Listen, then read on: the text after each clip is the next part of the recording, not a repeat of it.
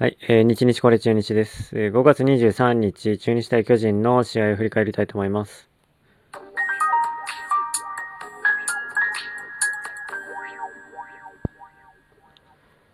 はい、えー、もう、おとといになっちゃいます。えー今日はもう、交流戦第1試合目が始まっていて、えー中日対ソフトバンクね、バンテリンドームでやってたんですけど、ちょっとまた配信が遅れてしまい、えー、おとといのゲームからとりあえず振り返っていきたいと思います。この試合、え4対1で中日が勝ちました。えー選抜、えー福谷がね、6回1失点で抑えて、えー勝利投手になっています。相手は、えー今村でした。今村はもう1回、1イニングと2分の0かな。あ3分の0かな。で、3失点で、早々と、えー原監督が交代させています。その後ね、桜井とね、大江、沼田、ビエイラ。で、えっ、と、5人のピッチャー使って1失点に抑えてるんで、まあ、ここら辺、原監督やっぱり上手ですよねっていうところ。あのね、次の日が移動日というか月曜日でお休みというところで総力戦で行けましたと。で、失点もね、あの、最小限に抑えてるんで、えっ、と、もしかしたら逆転されて負けてる可能性もあったという、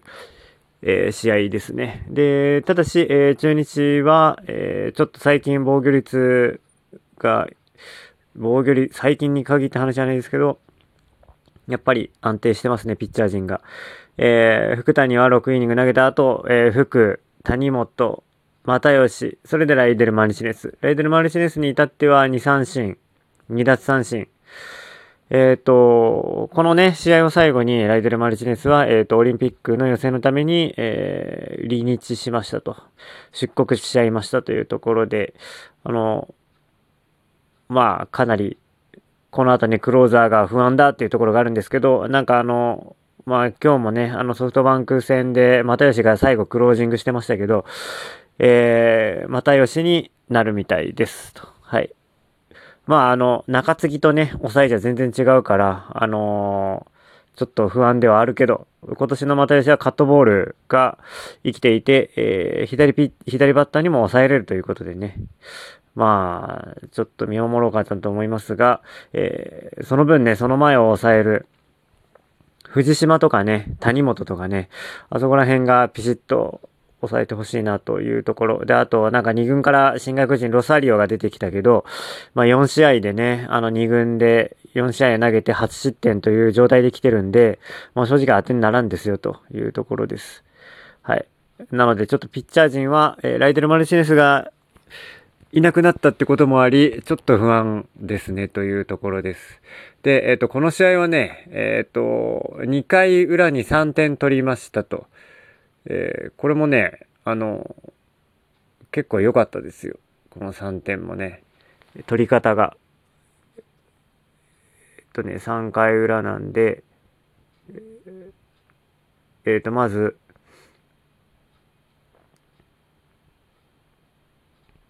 3回裏じゃないか、2回裏か。2回裏ですね。2回裏に3点取りましたと。えっ、と、まずビシエドがね、ライトスタンドにホームランしました。このね、ライトスタンドにね、ビシエドがね、その前の試合も、えっ、と、ライトへ、ライトに引っ張るみたいなイメージの二塁打とか打ってたりして、ちょっとね、ビシエドが調子良くなってきたんじゃないかなという印象を受けます。で、ライトスタンドでのホームランもね、ライトに引っ張るって感じで、名古屋ドームでね、打ってるんで、これもね、なんか、あのー見えてきたかなって感じがします。その、アウトコースの球を狙い撃ちというか、バチーンと打ってね、あのービシエドらしい、本当に当たりです。ライナー系のね、当たりなんで、ちょっとね、ビシエドがいい感じですね、と。あの、交流戦も期待できますというところ。で、その後、高橋周平がレフトへのツーベース、珍しいね。で、阿部がフォアボール。で、ここでね、ノーアウト一塁二塁から、根尾が落ちる、落ちるボールをね、うまく拾ってセンター前に打ったんですと。これが良かったですね、本当に。ネオがね、やっぱチャンスで打つからね。あの、やっぱもうスタメンで使い続けるべきですよね。その他のあたりも、その他の打席も別に悪くはないんですよね。ちゃんと引っ張って打球がちゃんと引っ張って打ててるんでっていうところ。で、その後ね、桂、この日ね、桂が初めてじゃないかな、あの、スタメンマスクをかぶって、で、ダブルプレイだったんだけど、その後、福谷がね、なんと初球を、えー、センターへタイムリーヒット打って、これで3点取りましたと。福谷がね、バッティングいいんですよ。しかもね、ちゃんと初球から打つっていうのがね、もう打者顔負けですよね。うん。で、福谷はね、バッティング、自分でも言って、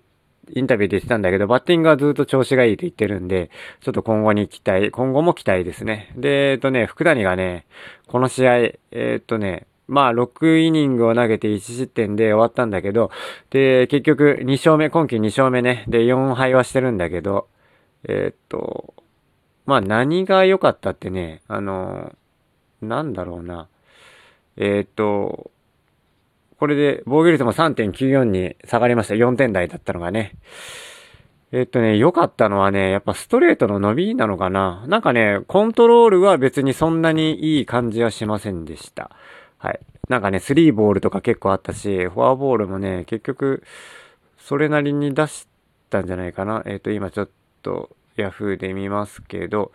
えっとね、フォアボールの3つ出してるんですよね。まあ3つだとそんなに多くないかな。ってところなんだけど、えっとね、結構スリーボールになってたんですよ。で、6イニングで99球なんで、まあ、100球ですよね。6イニング100球だったら、まあ、多い方ですよね。うん、このまま投げてても、えー、関東とかはできなかったんじゃないかなって感じの球数の多さですよね。うん、なんだけど、えっとね、直球がね、結構押せてたんじゃないかなと思います。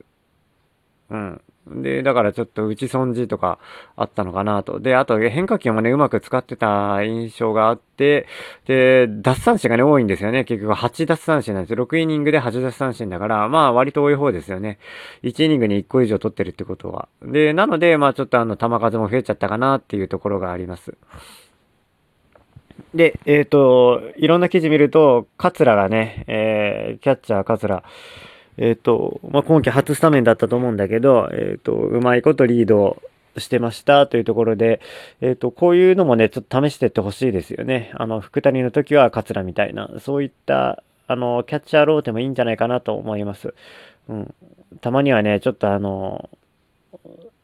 攻め方が違うキャッチャーがね、週に1回出てくると、ちょっとやっぱ戸惑うと思うんで、相手も。でね、あの、1個盗塁も刺したんですよね、桂。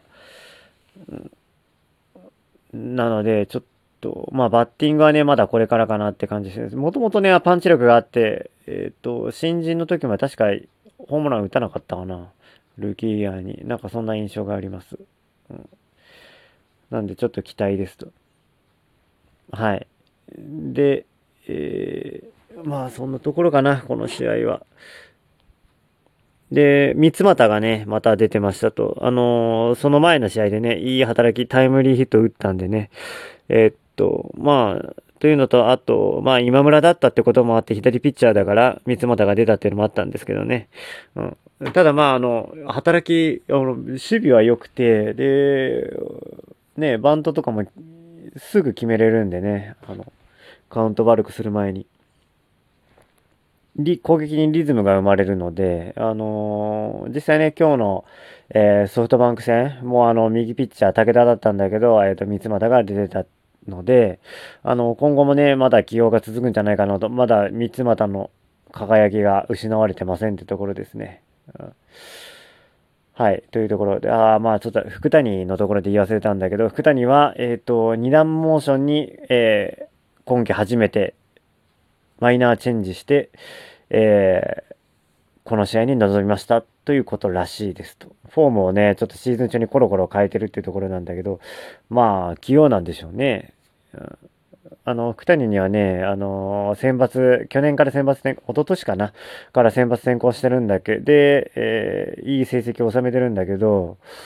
え、ー、と、今年はね、ちょっとまだ本調子じゃないというか、結果が伴ってない状況で、まだ負け越しです。2勝4敗だからね。だけど、まあちょっとこの試合をきっかけに、えー、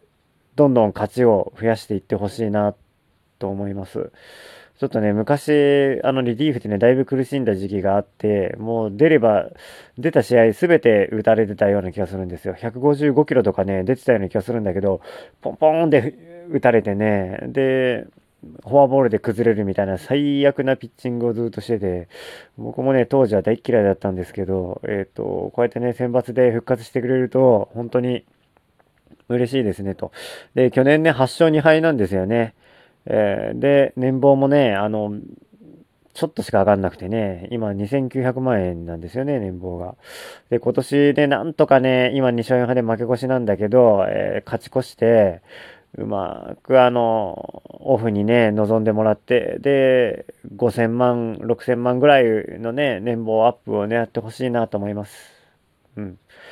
6000万とかすごいですよね。言ったら。えっ、ー、と、これ12ヶ月で割ると、1、1ヶ月500万もらえるってことですもんね。すごいな。サラリーマンにはちょっと考えられないですね。うん、まあ、ちょっとそれぐらいのね、価値を、えー、なんだろうな。あの、我々ファンには提供してほしいなと思います。こうやってね、1個試合勝つだけで、本当に嬉しいですから、ファンとしては。なんかね、あの、なんか日々嫌なことがあってもね、あの、中日が勝つだけで、なんか留飲が下がるというか、うん、あの、良かったなって思えるんでね、一日がね。あの、そういったこともね、あの、ちょっと踏まえて、選手の皆さんには頑張ってほしいなと思いますし、ファンとしても、え、日々応援を続けていきたいなと思います。というわけで、今回はこれくらいにしたいと思います。ありがとうございました。